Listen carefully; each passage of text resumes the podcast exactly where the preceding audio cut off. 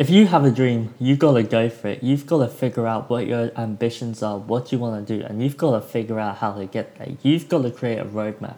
You are in control of your destiny, and only you can change the outcome of your life. We're all individuals following our own path in life. So, why do people try and knock others from their dreams? It baffles me why people have so much negativity inside of them. They just feel the need to unleash it on others. The truth is that if someone is good enough to actually achieve their ambitions, history will prove them right and they will do it. And if they're not, at least they tried. Because instead of pandering to other people's ambitions, at least they went out and chased what they believed in.